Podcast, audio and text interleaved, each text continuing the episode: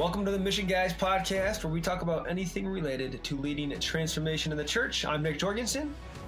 And I'm Rick Pop. We are missionaries at Acts 29. And as always, it's our hope that we can help you as church leaders, as leadership teams, as leaders of families, and leadership practitioners to more effectively mobilize the church to achieve her mission. Today's topic is a second in a series of why leadership tools don't work in the church. And what we're going to try to do today is deep dive one of our favorite tools. Now, the punchline from episode 17 is that yes, these tools can in fact work in the church, but it depends on how we're using these tools. And we'll say more about that. So today's tool that we're going to dig into is one of our favorites. It's from Patrick Lencioni. He wrote a book many years ago about five dysfunctions of a team. And we love the tool. And as any tool, if it's used right and used properly, and we think if it's used within the context of the three essential principles of transformation in the church, in other words, if we're using the tool with a biblical perspective, if we're using the tool with this desire and this goal of being more than a staff, to be a family on mission, and thirdly, to be docile, prayerfully docile to the Holy Spirit, this tool can be tremendously effective in church leadership.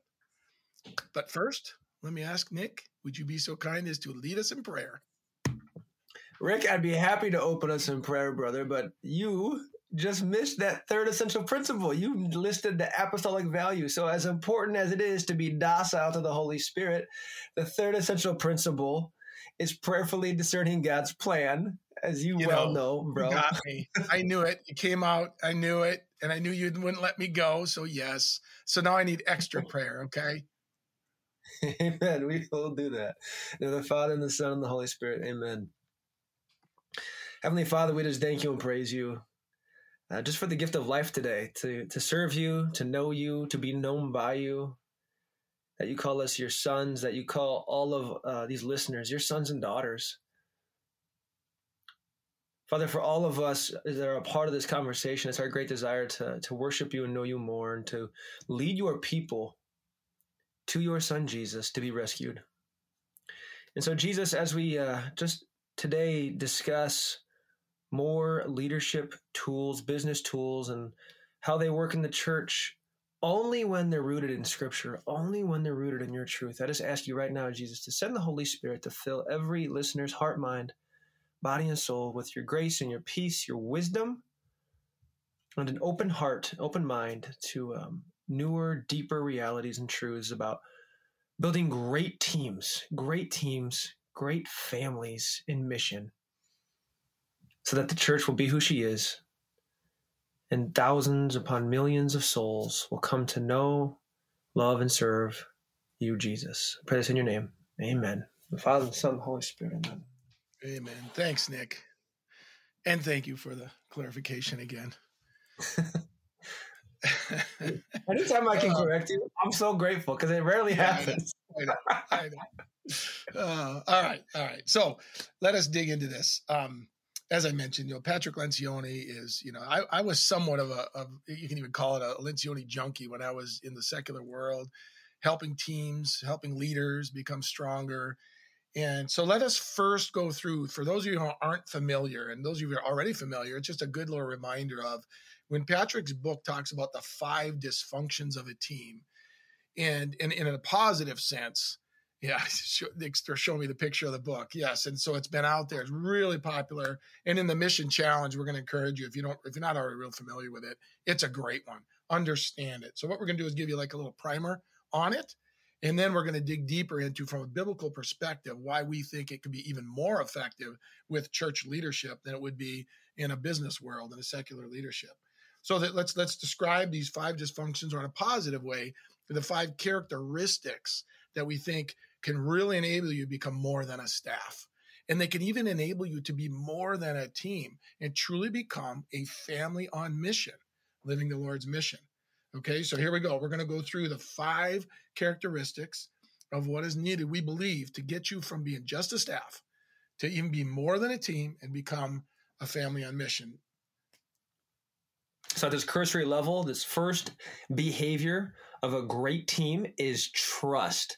This is the foundation of all relationships, of all teamwork. And if you don't have trust, you cannot grow into a team. And so trust, when we talk about trust, when Pat Lencioni talks about trust in his book, he's talking about vulnerability based trust as opposed to predictive trust. So predictive trust is the kind of trust that kind of uh, you know people's tendencies, you know their behaviors, how they kind of operate. You know, I, I know, I know, uh, you know, my friend Joe.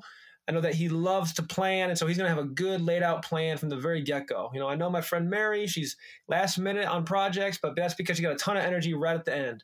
Those are predictive behaviors; those are good things. But the vulnerability based trust is the kind of trust that says, "I love you. I'm sorry. I forgive you.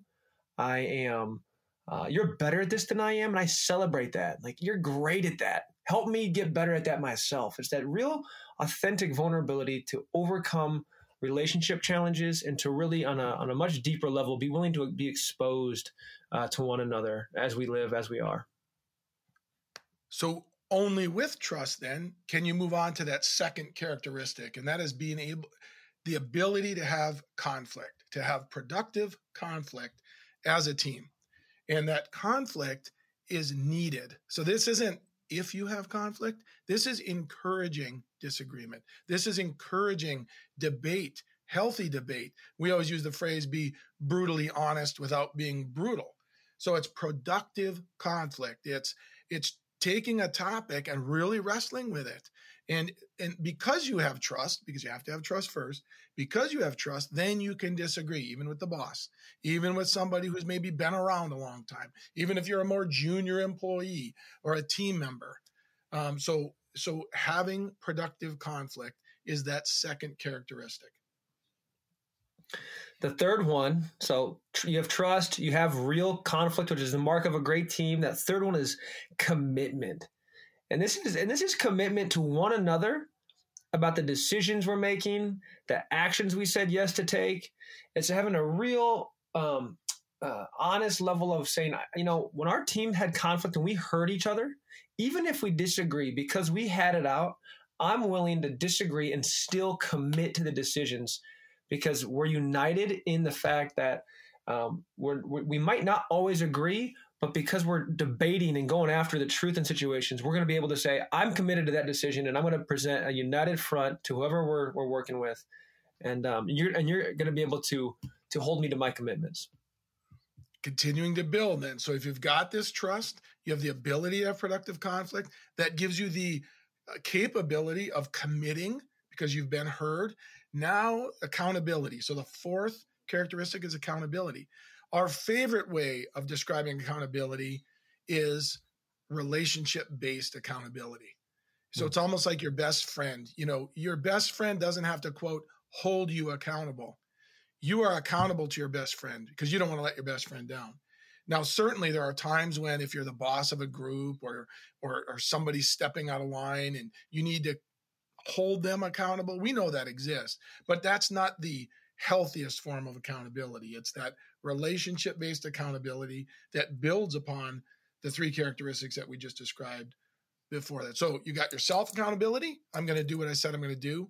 And then you're going to help the team be accountable to the commitments that the team has said that the team's going to do. And then the, the fifth the fifth behavior of a great team, the mark of any great team is did we accomplish what we set out to do? And that's results. Are we fruitful? So, you know, results aren't something that happens by accident. You know, we have a marker, we have a goal, we have an end in mind we're seeking to accomplish. And so our teams having a, a real focus on actual actually seeing results and fruitfulness in mission. Um, so this is this is uh, the fifth behavior and it is it is this this behavior that from the very beginning uh, really builds great teams because we're going to come together to accomplish some end and we're going to go after it the whole time and nick on that one both in you know the business world and, and in the church both in both cases sometimes we forget what we're really trying to accomplish and so it's it's the, the behavior is always being aware of the results you're trying to achieve always being aware of the results you are achieving so you know the gap as you're working on these other things, you're always aware are we achieving what we're setting out to achieve? Are we achieving the mission? Well said, brother. So, this is the five dysfunctions at a very cursory level from Patrick Lencioni. And now we're going to just take a biblical walk through them because uh, one of the things about this tool uniquely, I mean, even among others, uh, these five dysfunctions is this is relationship truth. You will not have good friendships. You will not have a good marriage. You'll not have a great team that becomes a family. You won't have these things if you don't have trust. Like that's just true. You know, you're not gonna you're not gonna have um, you're not gonna have clarity and alignment and um, and, and a great relationship if you can't have conflict. You know, uh, conflict's a mark of a great friendship that you can actually disagree and passionately at times and still still be in relationship with one another. You're not to have um, great a great family, a great marriage if you can't commit to decisions. You know, I mean, you can just walk on and on through these five dysfunctions, and so we're going to walk biblically through them so that you can see how when you take a tool, a business tool, and you plug it in to the biblical truth it's actually sourced from, it makes all the difference. Now, we want to tie this again in the context also of the three essential principles for transformation. And those three principles are reacquiring a biblical worldview, right? So that's what we're going to do right now. We're going to acquire biblical worldview for this tool. It's not enough to be a staff, to become more than a staff, a team, but team's not biblical, so you have to become a family, a missional family. And the third essential principle is prayerfully discerning God's plan. Those three principles together form this kind of seedbed by which we kind of see everything we talk about on these podcasts. And in a particular way, right now, uniquely with this five dysfunctions of a team. And Nick, I, I, can certify that you properly stated the third essential principle. Well done. certified. Great. So yes. So so moving. Let's go back then. So if the foundation of these, um, you know, a healthy team is built on trust. This is where we think, believe, I believe, we believe that leaders in the church have an advantage and should have an advantage because develop the most foundational trust, most foundational trust and having relationships that are strong to withstand anything is that it goes further than trust and it is love. The deepest trust is love. And we're commanded to love. We're commanded to love God first. And there's trust in Him. There's trust in the fact that He has put us here in this time, in this age, in these locations where we are sitting and what we're doing, that we trust that the Lord has done this.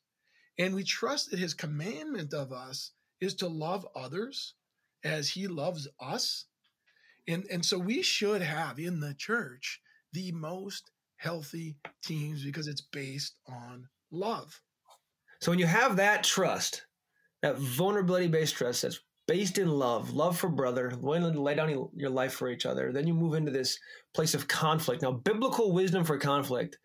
If you were, if you were just to live the Sermon on the Mount, follow the Ten Commandments, you know, uh, just listen to the teachings of the Lord, we'll quickly come to realize by looking at the life of Jesus looking at biblical wisdom that conflict isn't optional; it's necessary. You can't live in community and in communion with people without having really good, healthy conflict. It's not it's not about ego or winning an argument or my idea or your idea. It's all about what's the what's God saying to us to to for, in a missional context. What's what's God's plan for the parish or the diocese or the school or whatever it might be, and then just in a relational context, it's like what I want to be fully alive and fully human. And so in my friendships and relationships, we have to have we have to have conflict so that we can be who God's made us to be, so we can have real freedom from sin, so we can have, uh, be be um, so we can be really available to people and give ourselves wholly over to them uh, to love them well. And so you could look at Matthew 18 as one example of of conflict when Jesus says in Matthew 18, 15, if your brother sins against you, go and tell him his fault between you and him alone. If he listens to you, you have gained your brother. See how familial this is? See how necessary this is? And he goes on to say, But if he does not listen, take one or two others along with you, that every word may be confirmed by the evidence of two or three witnesses. And if he refuses to listen to them, tell it to the church. And if he refuses to listen even to the church, let him be to you as a Gentile and a tax collector. These are strong words from the Lord, and it's tremendous instruction on how to handle conflict. I mean, we should be going brother to brother, one on one, and avoid public call outs um, in the, in, you know, in the context of relationship hurts and whatnot. You know, and, and, and sometimes we will need to bring other people in, as the Lord just told us.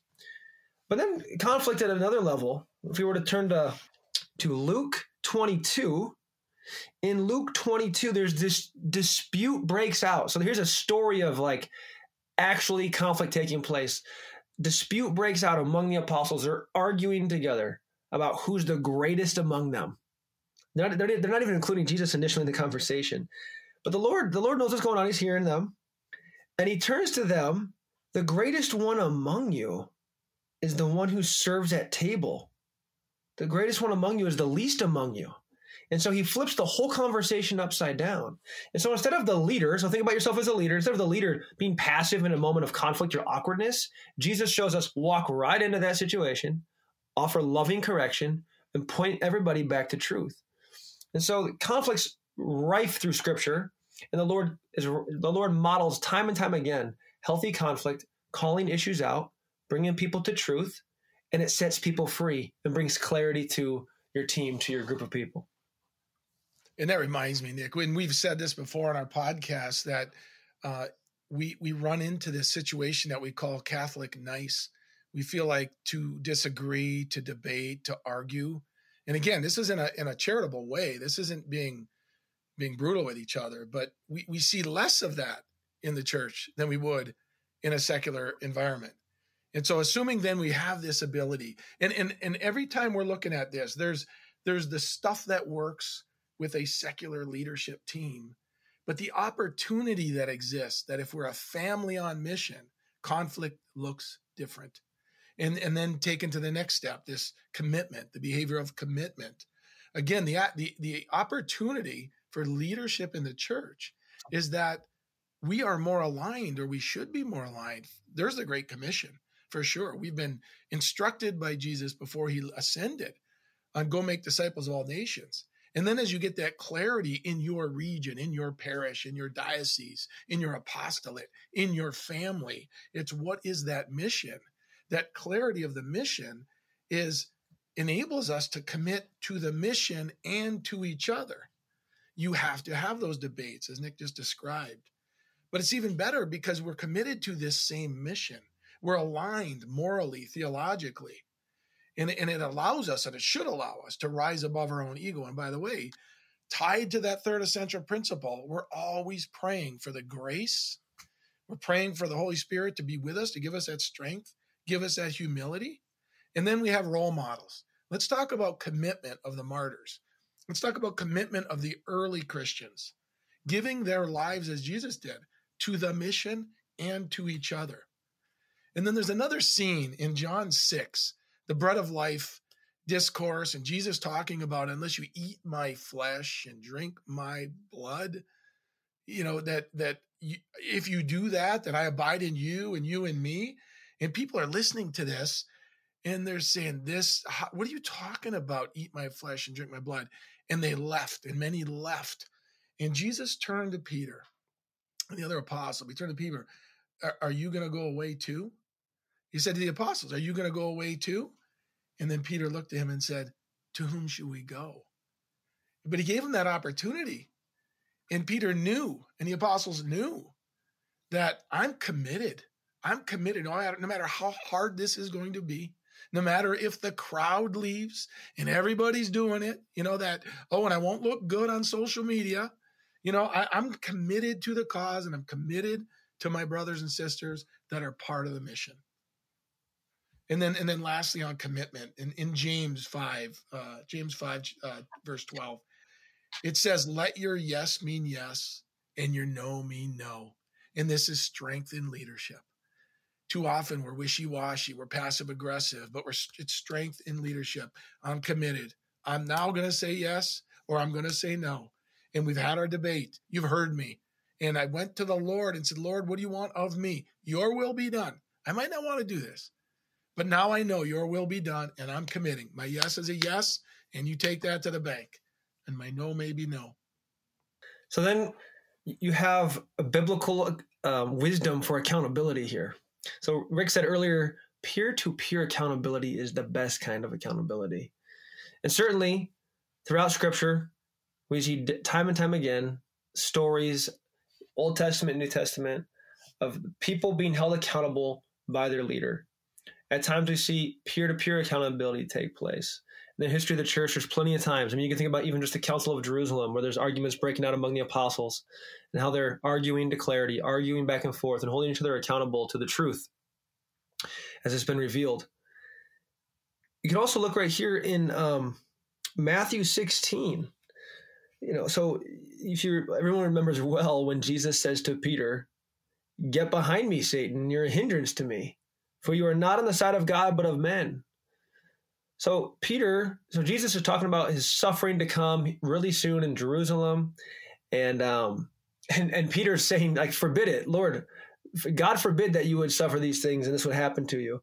Jesus rebukes him. So Jesus is trying. One of the things he's certainly trying to do with the apostles. He does. A, he's doing a lot of things all the time, but one of the things he's trying to do is get them to think like God, to think like heaven. And so in this moment, Peter's thinking like men God, Jesus, Jesus rebukes Peter and brings him back in his rebuke to be accountable to Peter. You're not thinking like I've taught you. You're not thinking like we've been like like we have been. You're not. You're falling back into the old ways. And so on your teams as leaders, when we see our one another falling back into our old ways, thinking merely in human wisdom, not thinking from uh, godly perspectives, we're going to hold each other accountable and say, I'm not going to say, get behind me, Satan. but I am going to say, hey, brother, that's not the third essential principle, okay? yeah, right. I think you've told me to get behind you a couple times.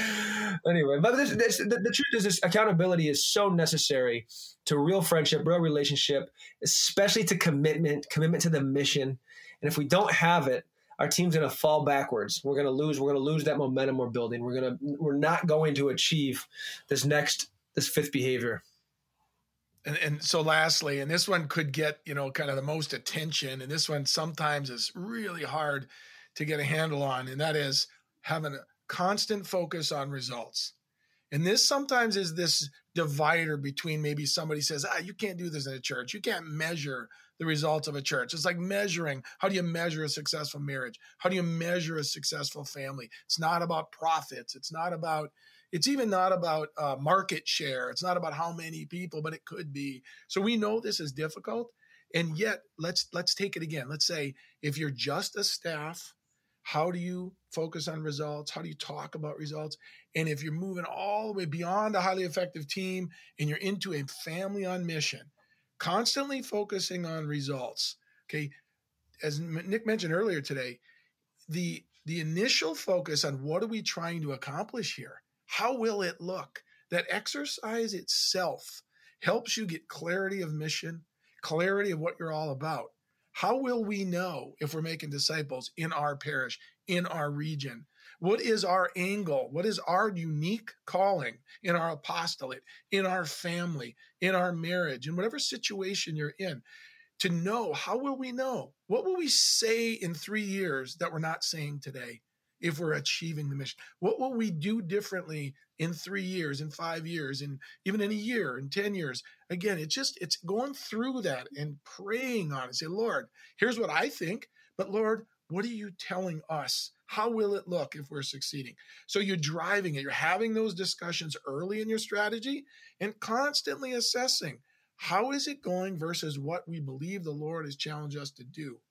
Okay, so there's that. And it's both the what you're trying to achieve and how you're trying to do it.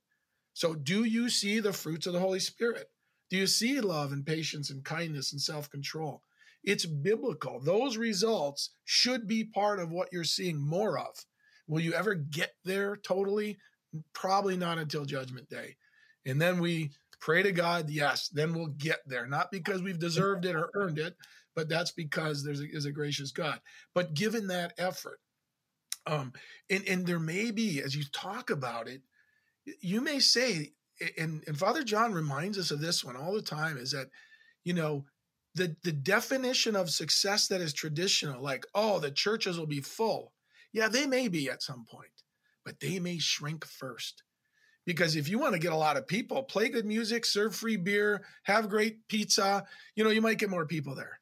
But if you're really proclaiming the gospel, and it's hard saying, and just like we used a reference from John 6, there might be people that will leave and say, This is too hard for me. And yet they may come back because we're not going to give up. It's because right is right. The mission is the mission. We have the truth. Um, so again, that exercise itself, thinking through what are we trying to achieve, constantly assessing how are we doing versus what we think we're uh, uh, uh, on mission to do, and always using that third essential principle prayerfully discerning God's plan, which is the proper way to say it, by the way. And and and you're and you're saying, Lord, help us see. Are we now? The thing that was happening last week, and, and we were with Bishop Gruss out of Saginaw, the Diocese of Saginaw, Michigan, and he he just said the simplest thing when we're trying, you know, we're talking about what are measurable uh, markers and what are what are intangibles and what are evidence and what is what are the indicators that things might be going well or maybe going awry. And he just reminded us quite simply. He said, "Ask him." And and it just made us reflect on when he told Abraham, when God told Abraham, "Hey, go. I'll tell you where you're headed out later." Just ask him. Be, being docile to the Holy Spirit, Lord, are we on the right path? It's a simple one. And we know, we know when we're off path. I, I know I'm not the only one that can sit and say, Lord, it's usually when I'm doing my examination of conscience right before going into confession. It's like, ah, I may be off path a bit. And I know it because you're making it clear to me, Lord. So that's the that's the fifth behavior. Um, it's a hard one, and yet it's critical. And it and it's relying on prayer, and it's with a biblical perspective and it's being more than a staff. And Nick, I, I want to mention one other thing on this because it's it's important too. Is that um, we know the Lord will shift gears on us, and we, then that happens. And so when we have a plan, we've prayed through a plan. You know, we, we don't like saying we don't have a plan. We're just whatever the Lord tells us, but we do, do whatever the Lord tells. So the docility is around plans can change. You know we can shift. We respond differently. So it's we like we, we recommend strongly that you as a leadership team you develop a plan that's based on prayerful discernment and you have your plan and yet you're docile that that shift gears because we know the world changes and it could change in a heartbeat and as we as we shift into this mission challenge now there's so much of this you know rick, rick and i could have spent um gosh multiple episodes on these five dysfunctions. They're powerful. This is very cursory level. You know, each one of these has its own set of tools and methods and application. And we can talk about how it applies to families, how it applies to friendships, how it applies to the church and the secular world, you know, diocese, schools. It, it just, it works. It works. It works. It works. Think about it, pray about it, try it out. So as we get into this mission challenge, we have three parts today. First, we challenge you to get familiar with this topic get really good at thinking about how you build great teams, how you build missional families. This concept is soaked in Pat Lencioni's book, The Five Dysfunctions of a Team. We recommend you grab that book and read it. Read it with your team, discuss it with your team. That's one of the best ways to do it. He also has great tools. Uh, Pat's company, has got great tools. They have a team assessment on there. We use that with all the teams we work with, and it just is so insightful to get a a good snapshot of where are we, how healthy is our team, and some great takeaways on how to get even better as a team, how to grow as a team in the areas where you're weaker. Um, also, just root it, root all of this biblically. So the second part of this mission mission challenge is to root all of this in Scripture.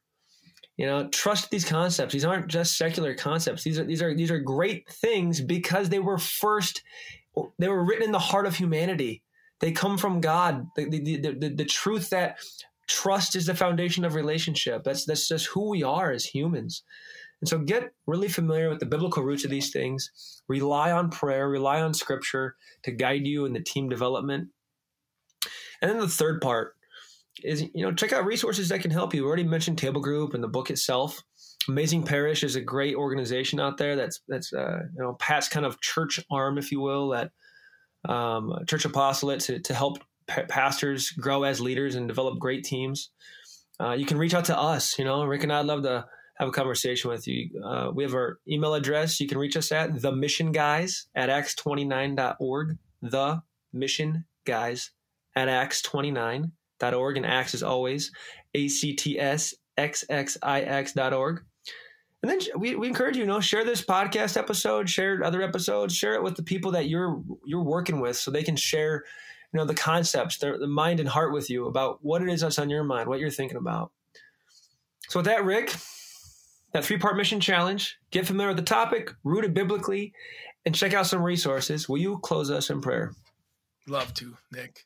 In the name of the Father, and of the Son, and of the Holy Spirit. Amen. Heavenly Father, as always, we thank you for the leaders in the church. We thank you for those who, despite their leadership positions, their experience, their knowledge, they continue to be docile to your direction. They continue to be humble, to learn and grow, and to do all they can to take the talents they've been given and return them twofold, tenfold, and just give all they can give, Lord. Holy Spirit, we just ask that you strengthen all of the listeners so that they can lead as Jesus led and as Jesus leads us now. We pray all this in his beautiful name. In the name of the Father and of the Son and of the Holy Spirit. Amen. All right, that's it for episode 18. Go and use the tools that God has given you.